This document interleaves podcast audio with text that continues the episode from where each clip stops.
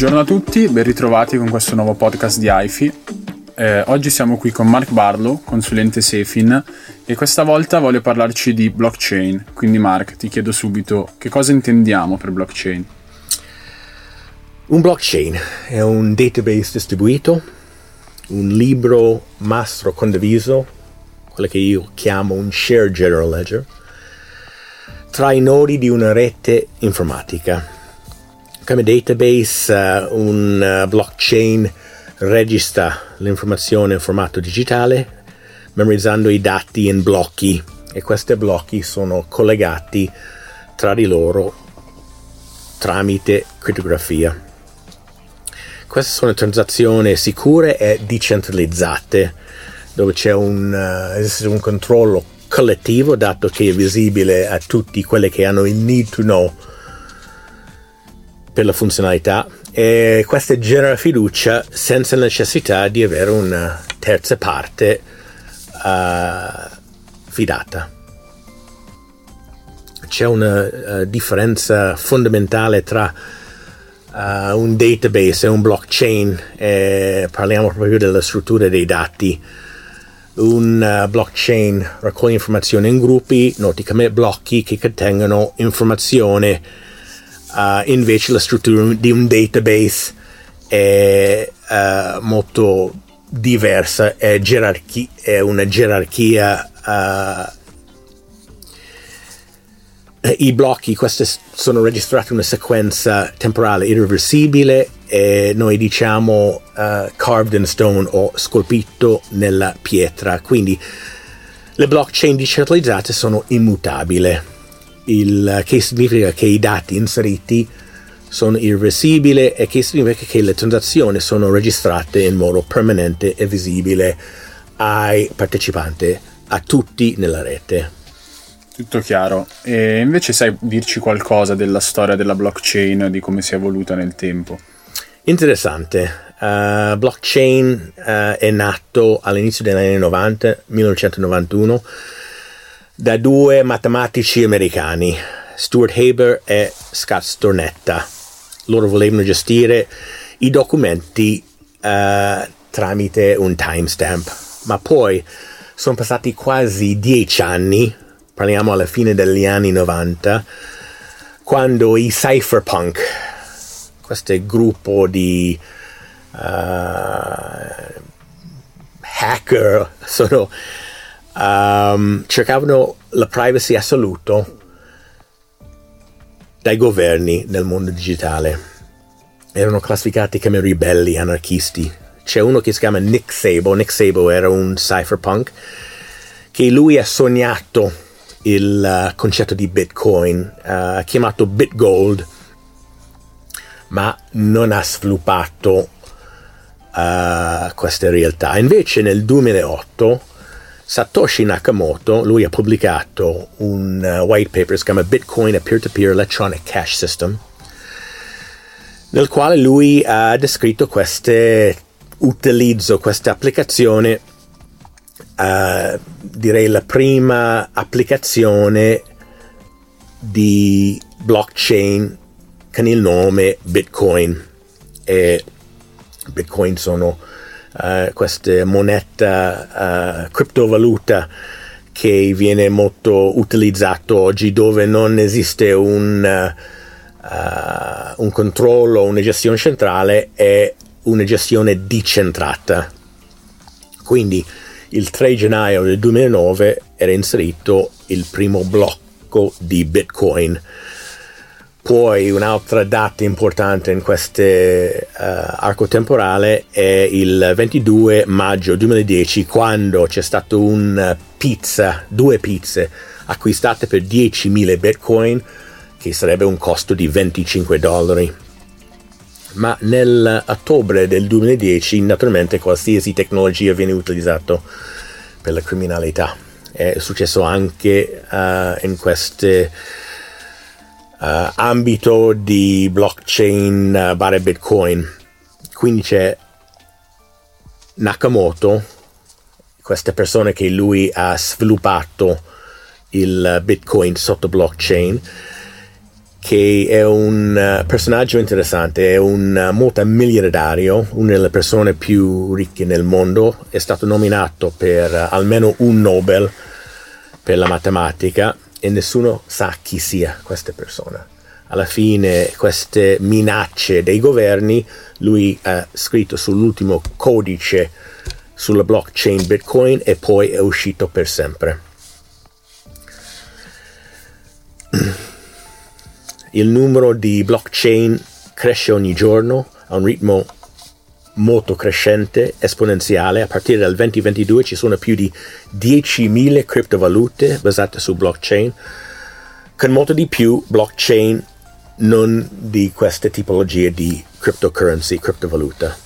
Tu ci hai parlato di criptovalute, soprattutto di Bitcoin, quindi ti vorrei chiedere la differenza tra la blockchain e il Bitcoin va bene, la blockchain è stata delineata la prima volta nel 91 da questi due matematici americani, invece Bitcoin è stata la prima applicazione importante nel mondo reale di blockchain, sempre questo personaggio di Satoshi Nakamoto. Invece adesso sono tanti utilizzi di queste tecnologie di blockchain che sono al di fuori dalle criptovalute. Per esempio, il, uh, diverse idee, progetti che sono in fase di realizzazione e um, anche disegno. Uh, un'applicazione, per esempio, nel governo, il processo di voto. Io, essendo americano, io ho vissuto l'elezione negli Stati Uniti del 2016, 2020, adesso nel 2022 midterm e quanto sarebbe bello avere un uh, sistema uh, che certifica qualsiasi voto da qualsiasi persona, per qualsiasi candidato, avere il timestamp e l'informazione esatte di quello che è stato deciso. Poi nell'alimentare, tracciare il percorso di qualsiasi prodotto abbiamo sentito nelle medie di listeria e salmonella. Io sono molto appassionato dei funghi di Valtellina, l'importanza di, uh, dopo un incidente, di capire dove è arrivato quel prodotto e il percorso che ha fatto. Poi la sanità, uh, identificare uh, quelli che hanno bisogno di cura o le prescrizioni, protocolli di cura e i processi bancari che conosco molto bene, i bonifici, i pagamenti, combattere il fraud, anche gestire meglio il cyber e anche la privacy. Ok, mi, ci potresti elencare alcuni dei pro e alcuni dei contro dell'utilizzare la blockchain? Faccio questo, direi, riassunto perché abbiamo un problema di tempo, noi potremmo parlare per ore Infatti in uh, Sefin abbiamo per i nostri colleghi uh, quattro corsi uh, di un, uh, complessivamente una dozzina di ore, invece noi abbiamo dieci minuti, quindi uno è la, precisio- la precisione della catena. Uh, alla fine che queste transazioni vengano in qualche modo approvate e visibili a tutti gli utenti garantisce questa esattezza delle informazioni. Riduzione dei costi, un altro vantaggio. Blockchain riduce la necessità di uh, una verifica da una terza parte e con i costi associati. Uh, decentramento dell'informazione, uh, blockchain non memorizza l'informazione in una posizione centrale ma è distribuito. Poi la sicurezza, le transazioni sono sicure, private, efficienti e l'ultima direi la trasparenza. il fatto che tutti che hanno il need to know possono vedere, consultare l'informazione con queste uh, general ledger diffusa. E tramite open source e vorrei aggiungere che anche il codice è visibile a tutti. C'è un processo molto complesso di autorizzare qualsiasi modifica ma è trasparente, visibile a tutti. Facciamo un, un esempio di un disinvestimento di un fondo vogliamo capire uh, da quando chi ha fatto un disinvestimento a chi e tutti i passi dei processi uh, per fare queste operazioni finanziarie